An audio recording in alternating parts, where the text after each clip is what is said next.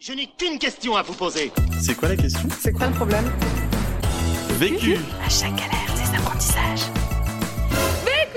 Vécu, des retours d'expérience pour gagner du temps et de l'énergie. Bonjour, je m'appelle Diane, j'ai 36 ans, j'ai trois enfants, je m'occupe du projet des petites cantines avec Étienne Touvenot.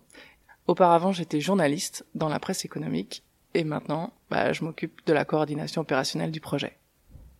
Bonjour, Étienne Touvenot, 40 ans, euh, 4 enfants, cofondateur avec Diane des petites cantines et en parallèle, je continue à travailler euh, dans le groupe Salle.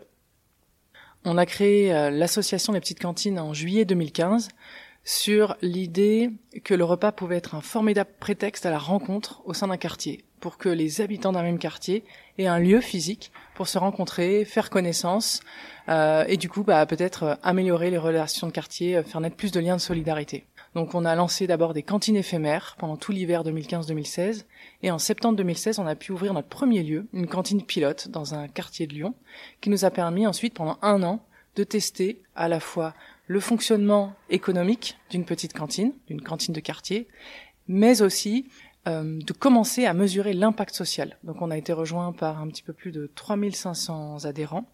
On sert environ 50 couverts par jour et dans une petite cantine, il n'y a pas de cuisinier professionnel. Donc ce sont les habitants qui s'accueillent et qui cuisinent les uns pour les autres. Voilà, et dans les six prochains mois, on teste l'essaimage avec trois projets d'ouverture sur Lyon et on accompagne des porteurs de projets sur Dijon et sur Lille. La question Comme on est deux, on aimerait bien vous parler de comment euh, euh, poser les bonnes bases pour s'associer de manière durable avec quelqu'un pour entreprendre un projet. Le vécu. C'est un sujet qui nous tient à cœur parce qu'en en fait, il a été fondateur au début de notre aventure et qu'aujourd'hui, c'est ça qui nous nourrit au quotidien. C'est de là dont on tire bah, toute l'énergie et le plaisir d'entreprendre. Donc, on pense que c'est un sujet clé. Voilà, notre binôme, c'est la première ressource du projet. Premier apprentissage.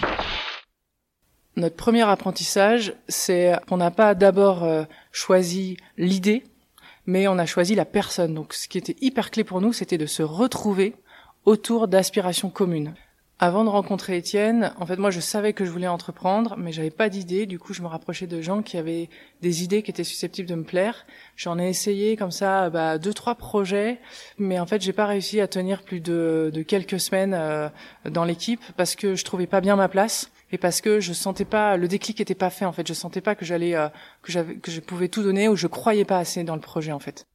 Avec Diane, on a passé beaucoup de temps au départ à discuter autour de pourquoi tu veux entreprendre, qu'est-ce qui te motive dans le, dans le fait d'entreprendre et quels sont les moyens que tu veux mettre en œuvre, quel temps tu veux y consacrer, quel salaire tu recherches, euh, est-ce que c'est pour ton plaisir, est-ce que c'est un besoin, est-ce que voilà, qu'on sache bien le besoin de l'un et de l'autre.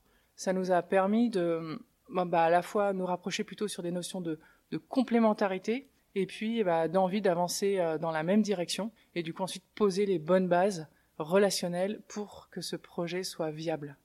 Et puis si on est d'accord sur ce besoin réciproque, alors on peut commencer à partir ensemble. Et je me souviens très bien de ce repas à la pizzeria où on est ressorti en disant ça pourrait être top si on pouvait faire un projet ensemble. On se tient au courant des différentes idées qu'on a.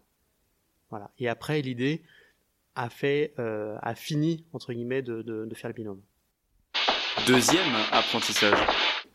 Le deuxième apprentissage qu'on a fait, c'est qu'il est important de prendre soin de soi pour pouvoir prendre soin du binôme. Et une fois que le binôme va bien, le projet va bien. Euh, prendre soin de soi, ça nécessite de se connaître. Et avec Diane, on a fait quelques exercices pour se dire, voilà, moi, qu'est-ce que j'ai envie de faire dans ce projet? Qu'est-ce que j'aime faire? Où est-ce que je suis compétent? Quelles sont les tâches que je suis prêt à confier? Diane euh, ou, ou à d'autres Et on a comparé ces listes-là. C'est-à-dire les a fait chacun de notre côté, on a comparé et on a pu voir, ben voilà, ce à quoi l'autre aspirait, ce à quoi il nous faisait confiance ou pas.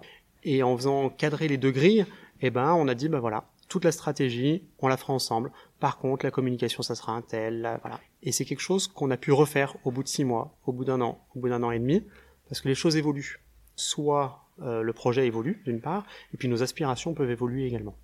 C'était hyper important pour nous qu'on puisse euh, répartir euh, euh, les tâches et les missions par zone comme ça clairement identifiées. Ensuite, on a fait aussi un travail avec un coach. C'est un peu un luxe qu'on s'est offert. Sur deux jours, on a fait un travail d'équipe avec un coach qui nous a aidé à prendre conscience de nos peurs, de nos manières de fonctionner, de nos manières de voir le monde, mais aussi de nos besoins Et du coup, il nous a fait faire l'exercice de mettre les lunettes comme si on était à la place de l'autre, comme si on voyait le monde à la place de l'autre, et du coup prendre conscience des besoins de l'autre, et du coup apprendre à parler à l'autre de manière à vraiment répondre à ses besoins.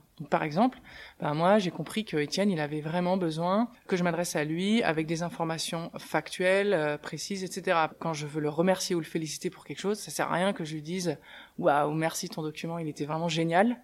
Il faut que je lui dise waouh merci ton document était vraiment génial parce que petit tiret, petit tiret, petit tiret, petit tiret, avec des infos vraiment précises. Là, il se sentira vraiment gratifié par mon retour.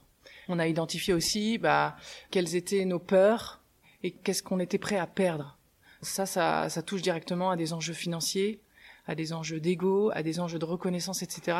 Et pour ça, c'est vraiment important de bien se connaître, de ne pas avoir de tabou sur soi et à oser se montrer de manière transparente vis-à-vis de l'autre. Donc ça veut dire qu'il faut qu'on soit sûr qu'en face, l'autre va accueillir ça de manière bienveillante. Ensuite, avec Diane, on a mis quelque chose en place, c'est prendre soin de l'autre. C'est-à-dire qu'on sait très bien, on a un petit code entre nous, où s'il y en a un qui dit break, c'est qu'il a besoin de faire un vrai break dans le projet pour aller s'occuper de sa famille, de s'occuper de lui-même ou autre. Et dans ces cas-là, eh ben, l'autre reprend là les dossiers en cours ou quoi que ce soit. Donc, priorité à l'autre. Priorité à nos vies personnelles et euh, voilà. Troisième apprentissage. Le troisième apprentissage, c'est que on a vu qu'il fallait qu'on instaure un cadre balisé pour euh, bien communiquer et du coup bien décider. Donc ce qu'on fait, c'est à chaque fois qu'on a une réunion où on va parler de stratégie, c'est-à-dire quand même assez régulièrement, on commence par un temps de météo, c'est-à-dire on dit euh, bah, comment on se sent. Ça permet à l'autre de savoir dans quel état d'esprit on arrive. Et puis ça permet d'évacuer certaines choses qui vont permettre d'être pleinement disponibles ensuite euh, pour, pour réfléchir ensemble. Et après ce temps de météo, on prend le temps de faire un temps qu'on appelle le temps de vérité. C'est-à-dire c'est des sujets, ça arrive pas à chaque fois, hein, mais c'est des sujets dont on sait qu'ils vont être imprégnés d'émotions ou d'affect. Donc qui vont nous être plus personnels. Et donc on sait que c'est le lieu dans lequel on va pouvoir confier des choses qui ont été peut-être un peu dures pour nous. Par exemple, ah, euh, à tel rendez-vous, euh, t'as parlé de telle chose de telle manière, franchement j'ai pas aimé, je me suis senti exclu du projet ou je me suis pas reconnu dedans, etc. Ça m'a, ça m'a atteint, ça m'a touché, je, enfin voilà. Et dans ces cas-là, bah, la posture de l'autre, c'est d'écouter. Écouter. Parfois, c'est des choses qui peuvent être un peu euh, dures à recevoir. On réagit pas, on n'est pas dans la réaction. On attend euh, un temps un petit peu plus posé pour, euh, voilà, pour peut-être répondre à ce qui a été formulé. Mais ça permet en fait de pas réagir aux choses à chaud. Et puis parfois aussi, ça permet de prendre le temps de, de remercier l'autre pour des choses qui l'ont énormément touché de manière positive. Ça m'est arrivé, par exemple, que Étienne me dise allez là on se fait un gros hug là parce que j'ai vraiment besoin euh, qu'on voilà qu'on se félicite pour tel truc et, euh, et c'est des moments qui sont hyper nourrissants aussi. Les instants de vérité nous ont permis souvent de, de crever des abcès très rapidement. C'est-à-dire que s'il y a quelque chose que je ressens mal, si je l'exprime pas et si je le dis pas à l'autre, bah, il va pas pouvoir changer. Il va pas pouvoir euh, comprendre ou moi je vais pas pouvoir changer. Mais donc il y a eu quelques quelques thématiques où euh, on a dû revenir plusieurs fois donc ça, ça, fait mal, on se dit mais pourquoi l'autre il réagit toujours comme ça? Mais à chaque fois on a crevé l'abcès, une fois, deux fois même s'il y avait besoin, pour que les choses soient dites. Et puis du coup, bah après on peut se mettre d'accord, on peut avancer. Mais ne pas rester sur un malentendu ou sur un, un remords, un regret. Quatrième apprentissage. En fait, on essaye de célébrer tous les petits événements parce qu'on a besoin de petits succès. On prend le temps de s'excuser. Alors plutôt a posteriori, euh, voilà, en disant bon, voilà, j'ai bien entendu que ça t'avait gêné à tel moment, etc. C'était vraiment pas volontaire de ma part. Voilà, mais on essaie de s'excuser et puis de remercier. Voilà, vraiment ce que tu as fait, c'était chouette. Je suis vraiment content qu'on ait pu passer cette année ensemble. Notre binôme, c'est très intéressant. Prendre le temps de tout ça. Dans notre binôme, Étienne, il est un petit peu moins sur le terrain que moi. Et du coup, parfois, il est sur des thématiques qui peuvent être un peu plus asséchantes, les tableaux Excel, les déclarations administratives, etc. Et euh, c'est vraiment un plaisir pour moi de lui raconter les petites perles de la journée. Et on fait ça aussi, même avec tous les salariés, euh, dire voilà, il y a eu telle belle rencontre, on a eu tel retour, etc. C'est des, des gratifications bah, qui, nous, qui nous redonnent le sens de pourquoi on monte ce projet ensemble et qui nous aident à passer les obstacles. Cinquième apprentissage. On se dit toujours avec Diane, il faut que si le projet s'arrête maintenant, qu'on ait aucun regret. Ce qu'on donne, on le donne. On a défini notre quantité de travail, le salaire qu'on voulait. On n'attend rien d'autre. Si ça s'arrête demain, on sera déjà content. Quel que soit l'objectif qu'on aura atteint, la route elle est tellement belle, elle est tellement enrichissante, on aura appris tellement de choses que bah de toute façon ça valait le coup quoi. De toute façon ça aura, ça aura pas été un échec. Quand on s'est réparti les rôles, dans les, on, s'est dit ok, les zones de confort, les zones d'inconfort, mais on s'est dit aussi les zones où on avait envie de progresser. Donc ça veut dire que de toute façon, même au niveau professionnel, on ressort euh, bah, avec euh, beaucoup plus d'étoffe euh, qu'au début du projet. Et alors au niveau humain, n'en parlons pas. Conseil Pour gagner du temps. Faire confiance à l'autre. C'est le postulat. Si je lui fais confiance, eh ben, du coup, j'ai pas besoin de venir contrôler en amont. Je gagne énormément de temps, moi, en faisant confiance à Diane. Elle avance.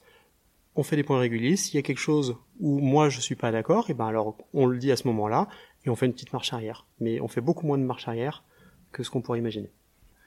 Bah, par exemple, quand il a fallu choisir des bureaux, bon, on a fait un petit benchmark. Il fallait qu'on regarde aussi avec quelle autre structure c'était intéressant de nous rapprocher, dans quel était notre quartier cible, quel était notre budget, etc. C'est quelque chose qui est impactant parce qu'après, c'est dans quel univers est-ce qu'on va travailler au quotidien. Donc, c'est vraiment important que ces bureaux plaisent à tout le monde. Bah, Étienne m'a laissé les choisir. Ça nous a fait gagner énormément de temps et au final, on est tous les deux contents. Conseil Pour gagner de l'énergie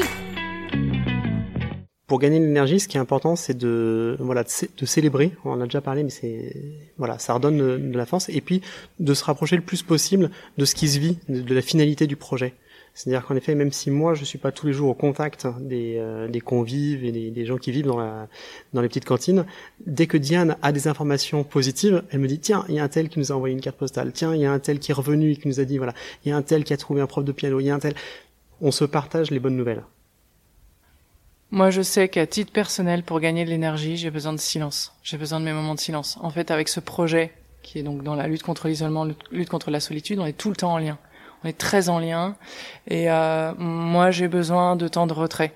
Donc, ça peut être des temps de retrait dans la journée, et ça peut être des temps de retrait dans l'année. Je sais que tous les ans, moi, j'ai besoin de partir euh, trois jours pour marcher seul dans la nature, parce que la nature, ça me ressource. Et donc, pour moi, c'est des moments qui sont sacralisés je sais que j'y puise de l'énergie et après, ça me permet d'en redonner aux autres.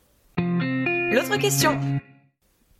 Moi, la question que je me pose en ce moment, c'est comment faire pour passer d'une posture entrepreneuriale à une posture de manager d'équipe et leur transmettre euh, bah, cette fibre qui nous a animés euh, dès le début. Mais voilà, tout en répondant à des besoins qui sont désormais des besoins de salariés, quoi. Vu, vécu, vaincu. Pour plus de vécu, clique vécu.org. Je voulais te dire, euh, tu sais, on, a tous nos petits problèmes. Vécu. Buy ticket for change. Pour d'autres podcasts vécus et une méthode pour apprendre de ta propre expérience, rejoins-nous sur vécu.org. Et si tu aimes les podcasts vécus, n'hésite pas à nous le dire en laissant un commentaire étoilé depuis l'application où tu écoutes ces podcasts. À très vite!